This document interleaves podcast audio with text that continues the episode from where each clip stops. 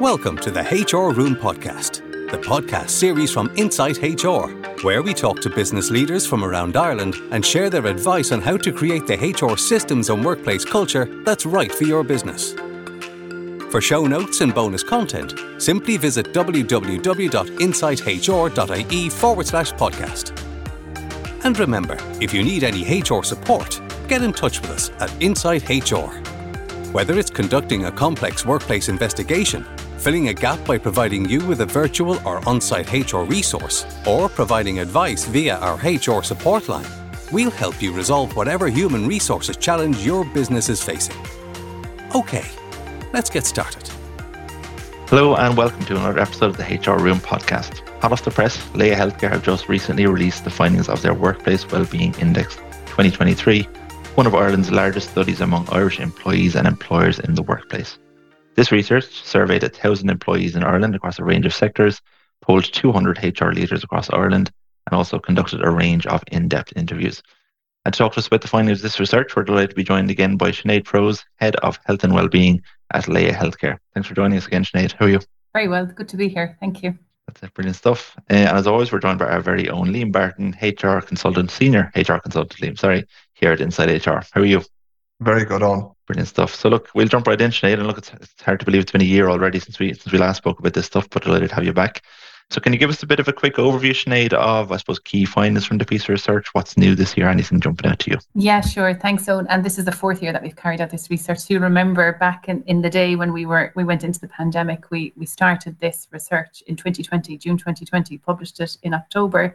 And now this is the fourth year. And it's really to understand you know what employers are struggling with but also what opportunities there are for people management and well-being as part of their culture and also for employees people at work what they are expecting now because the world has changed so much um, as we work in this hybrid world and there's so much flexibility and how do we manage that right? So i would say I mean, there's a lot coming out of the research, right? Um, and that that report is available to download for anybody. You don't have to be a Laya Healthcare member. It's on our website. Just go in there, download it, and it's available. And we really want people to access that because there's some great nuggets and insights in there. But I would say there's three things, Owen, in particular, that have come out. Um, and one of them, so the first one is about um, we're starting to see more intense anxiety in the workplace. Okay. And I suppose I would preface that by saying uh, the, the, the good news is that more people feel like they can talk to their employer about their mental health or their mental unwellness, right? That was at 46% when we started this research back in 2020. That's now at 70%. That's a really good thing, right? We, we got to be proud that this is something that was really more taboo before the pandemic and whether it's pandemic related or just the fact that we've just been better at being able to put supports in place and discuss this, that is really good. However, there's more intense anxiety coming through. We see a doubling of that in the last year. Last year, financial well-being was the first time we saw coming through under the umbrella of mental well-being. We've seen that in our occupational health. We've seen it in our 24/7 mental wellbeing support program, and it came out really strong on the research. So you had the Ukraine Ukraine crisis, rising cost of living, um, you know, interest rates going up, um, mortgage rates going up, people not having as much money in their pocket as they did the year before, even though they're getting pay increases and all that kind of good stuff. So that's still there that was 80% last year, it's 71%. It's slightly coming down, but it's still there. So that's definitely something that needs to be addressed. That's one. The second thing is bridging the well-being gap for women. So this is where we really start to see women speaking out about they want more flexibility in the workplace. They want more policies around fertility and menopause. And there's some fabulous examples of companies that were discussing their journeys on that in, in the summit really, if you get a chance to listen to some of those panel discussions, Bank of Ireland, uh, Stephanie from Retail in Motion, they were so moving. They were so emotional. They were so genuine.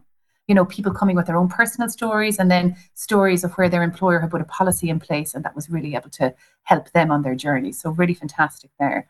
And I think the third one, which we're struggling with and needs to be addressed, and we're all kind of understanding how to do that a little bit as employers, I think, is the connecting of lone workers.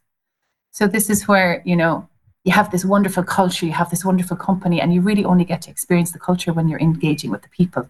And that means going to work to a physical place and meeting, and that whole social interaction is so important. When you have fully remote workers, they are in effect sitting behind a computer in a room in their home. And that's how they're experiencing the culture of the organization, which is very, very different to being in a buzzy environment, you know, that's conducive to innovation and I don't know, you know, those water cooler moments as we talk about always and socialization. So that is definitely something we're starting to see come through in terms of how companies are trying to use their hybrid working policy to foster collaboration, to have maybe not mandated days, but days where they say, you know what, if, if you want to get the biggest bang for your buck in terms of meeting people, come in on a Tuesday, Wednesday, Thursday. Um, you know, monthly lunch and learns, but you have them physically on site. So lots of little great, nothing really majorly strategic, but just tactical plays to really ensure employee engagement in this new world that we're living in. So I think they were, if I was to summarize, they were the, the key findings from the research. Hundred percent, great to hear, Sinead. And I think, as I said, we did have, I did personally have a look through the report, obviously in advance of this fantastic report. So we will make sure to link to to that and the summit in the in the show notes and any any stuff we put out there about this episode. So do keep an eye out for that. I suppose the kind of question for yourself then, and I know we spoke on another topic actually earlier in the week about how things from society do feed into the workplace. But Liam, a lot of the things Sinead said there, would they be reflective of kind of what we're hearing? There's a lot of stuff there around policies, culture, a lot of crossover there. I, I say crossover in the, the lightest of terms. There's a lot of direct stuff that we'd see too, isn't there?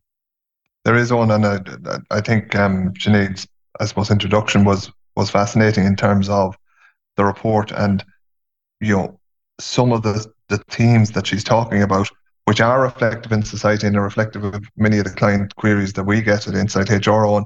Taking the first point, I mean, intense anxiety.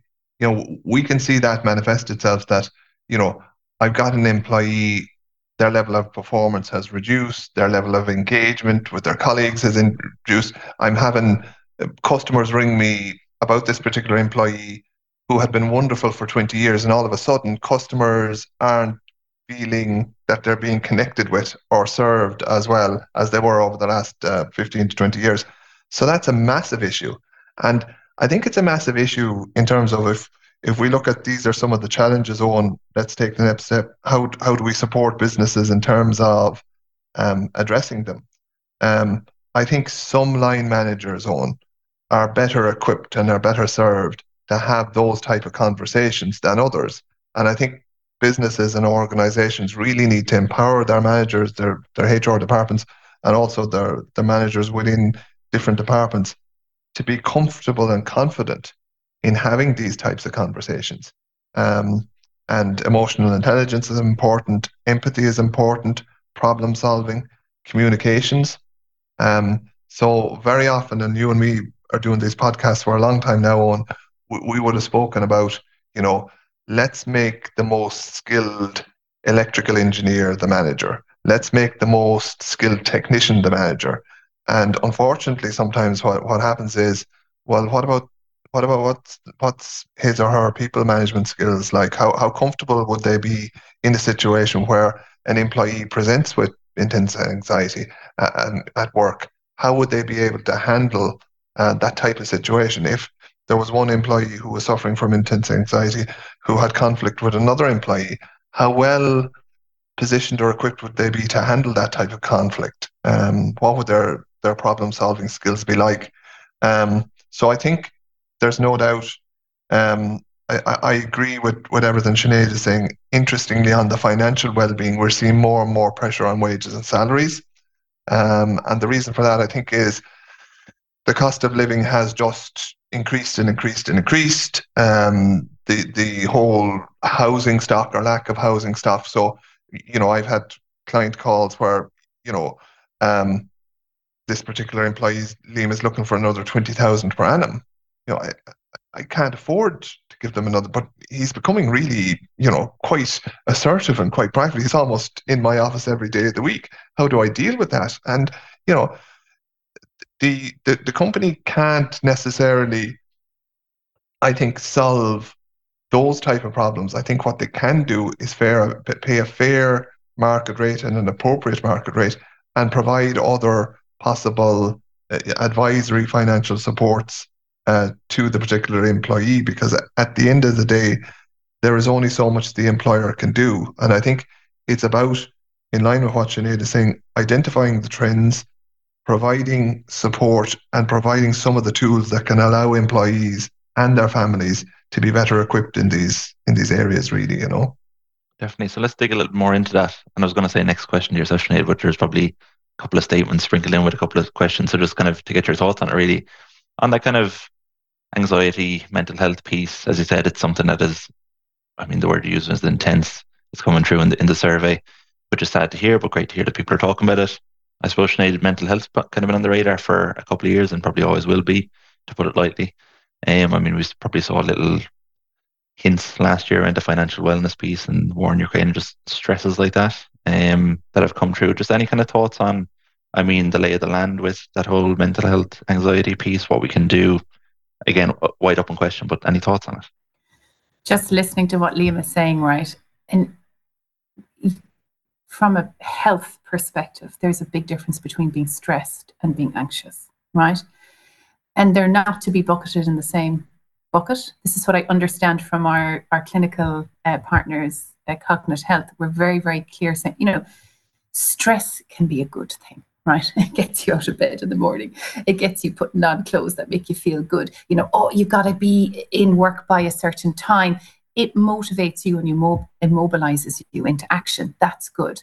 And sometimes a little bit more stress actually enhances your performance, right? So it's really important when you're looking at people for your organization that they actually match your culture. So if you're in a high performing, high paced, dynamic environment, which is the environment I love to work in, you, can almost question people for that. You can you can stratify people for that in the recruitment process. You can ask those questions, which I think is really, really important. Um, intense anxiety is something very, very different. That's that's a medical concern, right? As a manager, you're not trained to deal with that. But what you can do is have the training to understand what the triggers are and how to identify it, right? Or how no, not identify, how to recognize it. Let's be really clear here how to recognize it in the workplace. And once you've had that training, then it's understanding well how do i signpost to is it occupational health is it 24/7 mental well-being support or is even 24/7 mental well-being support really not this because this seems to be going on for quite a while it might not be early intervention so how do i signpost this person who i know is not themselves who i know is disengaged who is definitely not um, acting in the way that i'm used to seeing them act and this is where really I would say Laya Healthcare has developed in partnership with an awful lot of its corporate clients those kind of health supports for the workplace, which is really, really important. So I think just being able to understand that, having the education around that and getting the signposting really, really critical. Liam, we were even talking last week when we tried to get on this podcast and the technology mm-hmm. failed us, and now we're here again, right? Um, that conflict management piece, you know, people not feeling that they can have those difficult conversations. And I think when you're when you're face to face with somebody or in person, you just have to eyeball somebody and you have to have those conversations. It'll come out naturally. When you're dealing with people through computers, there's a there's automatically a barrier, there's automatically a screen, and there's more hesitation to do it, and it's more difficult to do it. Like I know I've been in those situations where I've had to have some of those conversations with some of my team, and I hate, and I, I always tell my children, don't use that word hate, but I hate having those conversations through a computer. I might I say like let's let's meet up for a coffee. And it's not always bad. Sometimes it's really constructive criticism that they need to hear for feedback, whatever, and I need to get it myself. It's better to do that in person. And I just think those that's that's difficult. So I think there's a piece there in terms of understanding it Owen, realizing what it is. If it's intense anxiety, it's not stress. Yeah, it's it's really being able to to have that have that training, recognize the triggers, and then be able to signpost into the uh, into the right whatever it is trainings or or healthcare services that are available. Hundred percent, it's fantastic context because it is an important point. So I'm glad you glad you said it, Sinead, especially about that signposting piece where not the I suppose HR can't do absolutely everything, but there is a lot of there's a big role in this. So it's fantastic to hear that. Um, I suppose Liam, another thing that we've been speaking about a lot recently, going back to our webinar last month, or sorry, October, um, but also something that Sinead mentioned is indirectly kind of around the family friendly policies. I suppose we've seen a lot of those come to the fore, Liam, which is fantastic. Um, and they're the kind of policies that can contribute almost directly to well-being, can't they? I know Sinead mentioned the the, the well-being gap uh, for women, which is something I hope we'll jump into now as well on the back of this. But does any kind of thoughts on that, Liam? They are definitely policies that can make an impact. Those family-friendly range of policies, aren't they? There's no doubt about it, um, Owen. And I think if if we look at where we are in society now, and if we crystal ball it, I mean, we've in around four percent unemployment, right? Um, we're going to need thousands more employees over the next number of years. So the skills shortage and the lack of um, candidates out there isn't something that's going to change very, very soon, um, I would say. So, you know, organizations are going to have to look at it both from a recruitment point of view in terms of attracting new and diverse talent. How do we do that? retaining your existing skill set and developing it. How do we do that?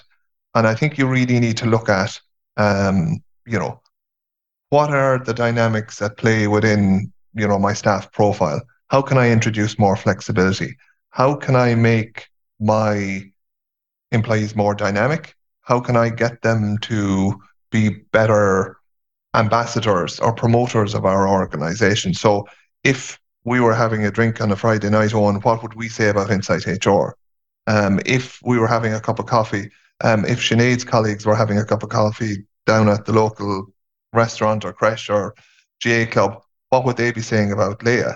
So I think it's it's really, you know, you're going to, I think, be in a very, very competitive market.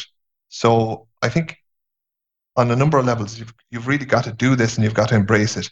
And you've got to reach out and engage with your employees at every level and try and understand what are their what's on their wish list. So as we're coming to, to Christmas, they might as well do their wish list and say, well, look, and, and I, I find over the years, employees aren't really looking for that. I'm just looking for a bit of flexibility, Liam.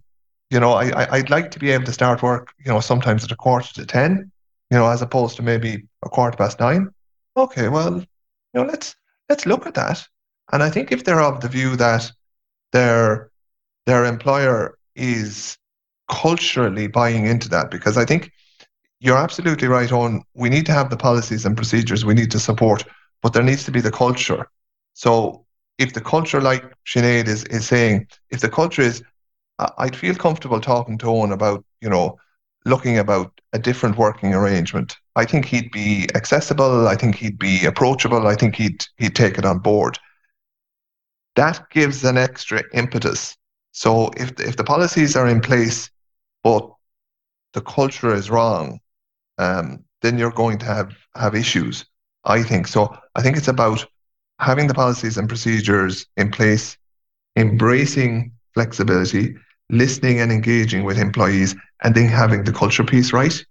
And I think if if organisations do that, it will easy, it'd be a lot easier to hold on to your existing staff, which is one of the major challenges facing employers in Ireland at the minute, and also the another one, uh, recruiting new talent and also diverse talent with talent coming from different backgrounds with different ideas and creativity. I think that will be incredibly helpful for organisations if they really embrace it all. Definitely. As well, kind of similar question to yourself, Sinead, just to talk about those kind of impactful policies. I mean, you mentioned a couple of things earlier on around the the female well-being gap, the gender well-being gap there we have spoken a lot about family friendly policies in recent months, which, and it's important to distinguish between the two because it's 2023. Family policies aren't necessarily just for women, let's be honest. But there's also other things that we're seeing. We're fa- seeing fascinating, best in class, impactful policies coming out there. So, any kind of thoughts on that? Maybe some in, incline or in insights into what was in the, the survey, but obviously your own thoughts to go with that as well. Yeah, I loved the way you said family is not just for women because that really came through very clearly in the summit. There was we had a wonderful so a few things right will jump out and you you just phrased it so well.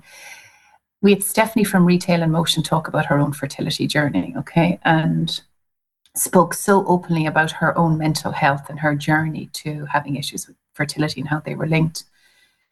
Incredibly emotive speaker and so genuine and so open. It, I think we were just what a gift, you know, to share her story so openly. But her story was about the support she had from male bosses at work, right? So they knew that Stephanie was going to have her baby, right? This was the most important thing for Steph. And when she was going through her fertility journey, they literally said, Okay, Stephanie, I know you want to be in here. I know you're a real collaborative leader. You want to be in the middle of everything. We're sending you home to work remotely through your fertility journey because we don't want you to catch a cough nor a cold. We, we know you're going to be immune compromised. We really want you to mind yourself. And we know you'll probably end up working even harder because that's the way you are. It's not about that. This is about you having a successful pregnancy. And just showing that she's now, through her journey, she's successfully had her uh, pregnancies and she's now in a workplace where she's bringing a policy into the workplace to allow, to Liam's point, the flexibility. It's, it's, it's, it's so simple. It's flexibility. It's like, can I continue to do my work but maybe in a different place? Or can I continue to do my work but maybe start a little bit earlier, start a little bit late? At the summit, right? It's so funny. We just got I just got feedback email there from a colleague to say that some of the HR leaders that were at the summit said uh, they loved that Sinead mentioned that we started the summit at 10 o'clock because last year we started it at nine o'clock and a lot of the HR leaders couldn't make it because one of their non negotiables is I'm bringing my kids to school because I can. So they were like, my God, you listened and now you have the summit. And I said, well, well, look at the turnout. Like people came because they could. And I think as employers, it's about realizing what the value equation is based on those non-negotiables for people and it will not be the same for everybody at all um, one thing that i'm very interested in is the menopause piece right and just to maybe touch on a few things on that that people may not know about people entering so women entering perimenopause and menopause are the fastest growing demographic in the workplace liam talked about diverse people right You've got a lot of people who've raised their kids or they're at a stage where they are senior execs yeah, they've done so well in their career. And they're now entering a phase where their health is turning them into somebody that they don't recognize anymore. Okay. And that is a reality for many, many, many, many, many women. 40% of those women will have symptoms of menopause. 10% of them will leave the workplace because they won't know how to deal with them. So, having a policy that allows for flexibility, and again, the health part of that, which is understanding the triggers a lot of it is around self reporting. Sumi Dunne, Dr. Sumi Dunne, was our speaker at, the summit on that. We had a wonderful panel discussion with her, and she was saying having symptoms that you can self um, declare is clinically valid, right? Because sometimes we think, oh, I, have to go to a doctor and I have to get a blood test and I have to be told, you know yourself best, right? So you know when you're not performing at your best. And when you're entering into this phase of your life, it is a high possibility that it is because you're entering into this hormonal phase that's going to really impact, right? So having having that recognized, having the flexibility to be able to access that, um, and I suppose trusting the provision of care that's there, you know, being able to have that seal of approval. This has been endorsed by. This is really going to help you get back on track, whatever it is that you need, whether it's I don't know physio support, uh, whether it's psychological support, whether it's an endocrinologist because you have to access hormone treatment. So um, we've come a long way on. There's some great examples. Bank of America, Bank of Ireland, sorry, also great example of a policy there that they talk to as well. So lots of great companies leading the way, uh, lots of great examples, and still a long way to go, but some great examples to share and, and just try out. Yeah, definitely. It's great to hear all those, and I think the the words that people are going to write in their notes that they hear that Schneider impact, trust, flexibility. So a lot of common themes in there, which is fantastic. So it's great to hear hear those stories. It always adds weight when you hear a, an in person kind of personal story. Just so that's fantastic. Um, I'll jump back to you again, Sinead, just for another one of the topics we spoke about. And there's so much we could speak about today. So I would urge people to click on that report to get a full full sense of it. But one of the discussion points you mentioned, Sinead, again, was the uh, lone workers, remote working.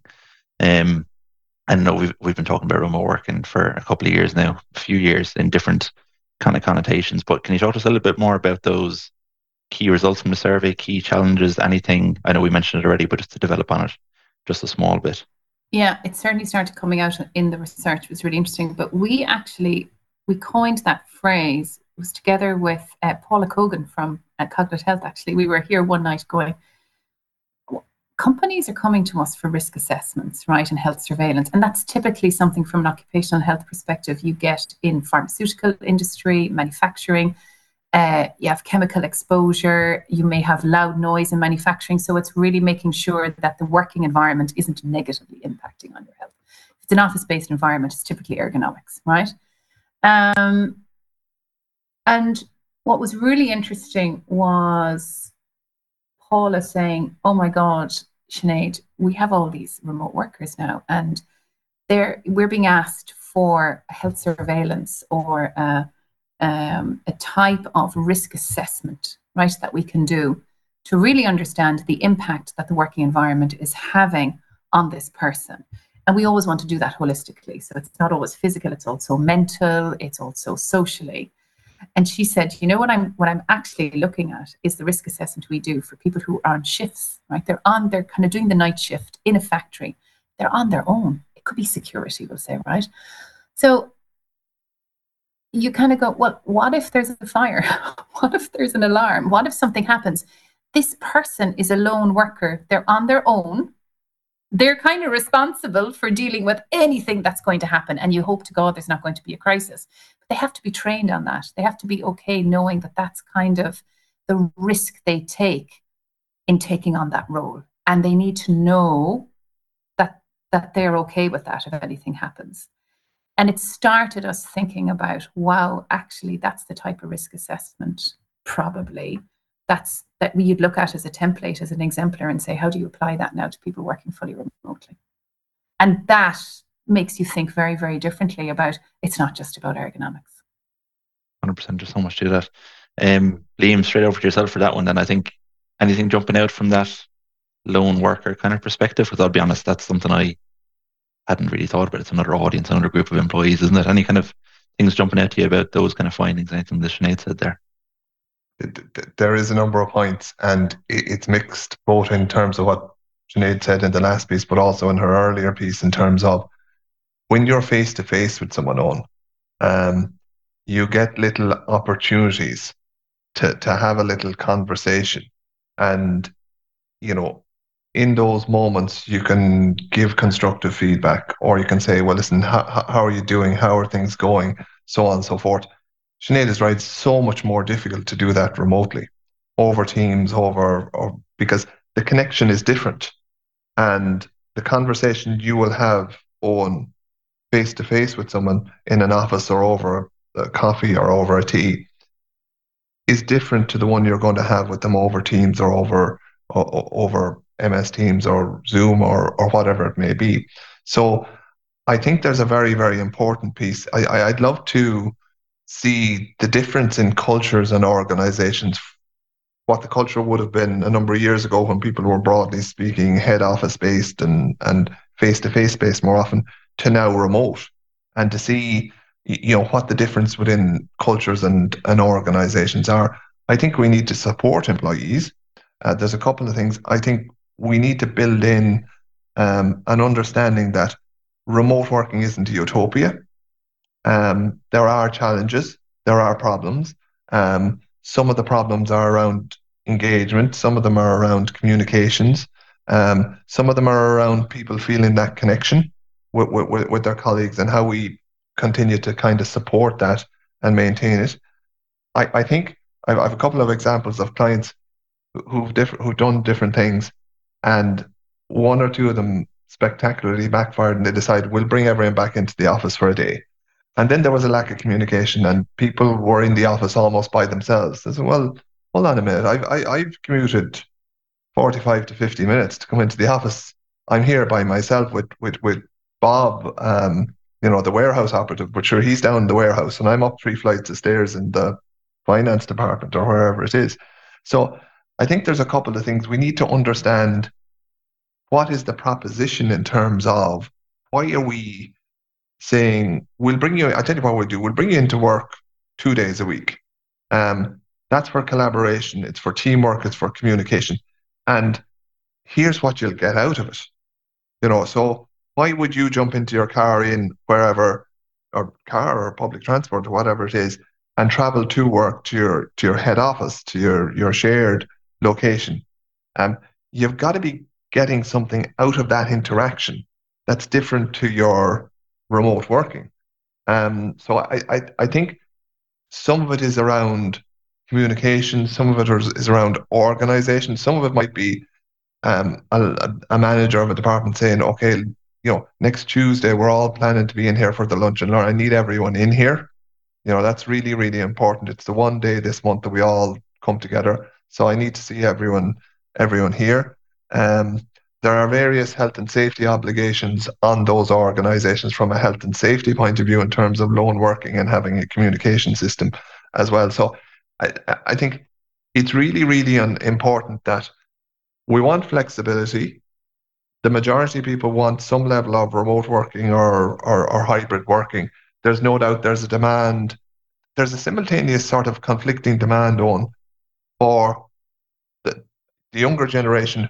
We want remote working, we want flexible working patterns, but we also want to be in head office, right? Because graduates want that connection and face-to-face interaction, both with people of their their peers, but also with people very senior within the organization because there's a political roadmap for them to spend time with someone who's learned the business or the industry and to be mentored by them face to face and to learn some of the the things that you won't see on a teams meeting and sort of the um, I suppose the, um, the the sort of softer rules in terms of how you engage with people from a, a customer service point of view or from a um, a collegial point of view. So I think there's a lot in that piece. I, I think it's important that we recognize as a starting point, um, lots of organizations when COVID hit went immediately to remote working. Now people have found their ground in terms of hybrid, sometime in the head office, and more flexible working. That's the future. It's here. It's not going to go back to the model of 10, 15 years ago. But I think we need to understand and talk to our our employees and make sure that we're supporting them so that they're not isolated because people could become isolated very easily. Um, so I think that's that's a really really important piece that um, organizations would want to be measuring and tracking on a monthly monthly basis. Really, on you know. Oh, and just can I just just what Liam, what resonates so much with me with what you're saying is, and it's something actually that our our newly appointed director of people and culture, Eric O'Leary, spoke to in this summit and indeed last summit was there's a difference in leadership that's required. And it's not about command and control, it's about command, trust, and influence, right? And you got to think about how you do that, right? So you're right, there's different ways bringing people in and saying, this is what you get out of it, and those collaborative moments, which is great. But there's also those very, again, we go simple tactical plays like, when's the last time you checked in with your team member? So make sure that you do that at least once a week. You know, you have a weekly check in and that it's all like you're speaking to them, you know, and maybe you're even trying to have a coffee, trying to do that physically, right? Um, also, if you're if you if you've kind of spent the whole day and you're working and you haven't really contacted anyone, it's just all being emails. Teams someone, pick up the phone, you know. Um, I, heard somebody else saying they had a photo of their team, kind of photos of people of their, from their team on the wall. It's kind of like out of sight, out of mind. But if they're there in front of you, you kind of go, oh well. If they were over there, I'd kind of go, Mary or Liz or you know what are you up to so why not pick up the phone and say look I'm working on this if if you were in the office I'd drop down to your desk.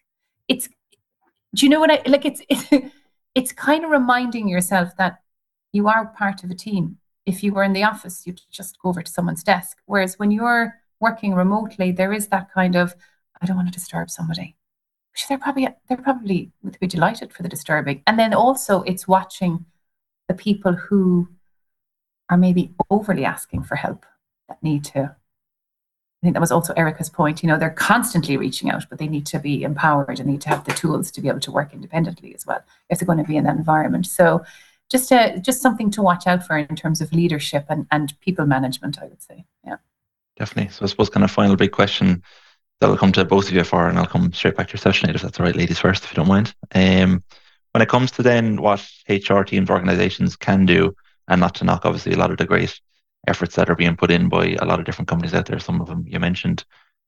What can we do to, I suppose, alleviate some of those stressors, resolve some of those well-being challenges? I mean, if we look at the results of the index maybe next year and anxiety is down and there's a bit more gender parity on a lot of those things, what do you think will have got us there? I know it's probably a big question, but any kind of general thoughts? No, it, it's a big question, but it's a very simple answer.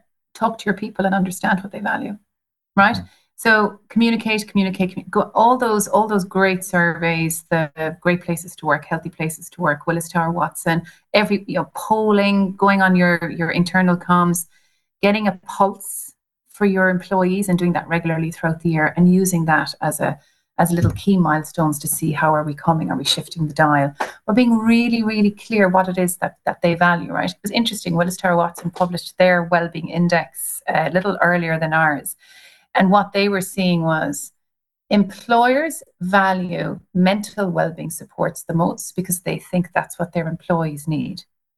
Employees value career development and financial well-being and flexibility, right? So it's also about saying, well, as an employer, I think this is what my people need because this is what I'm seeing. As an employee, this is what I value, and being able to marry the two, and just realizing that you have five generations in the workplace.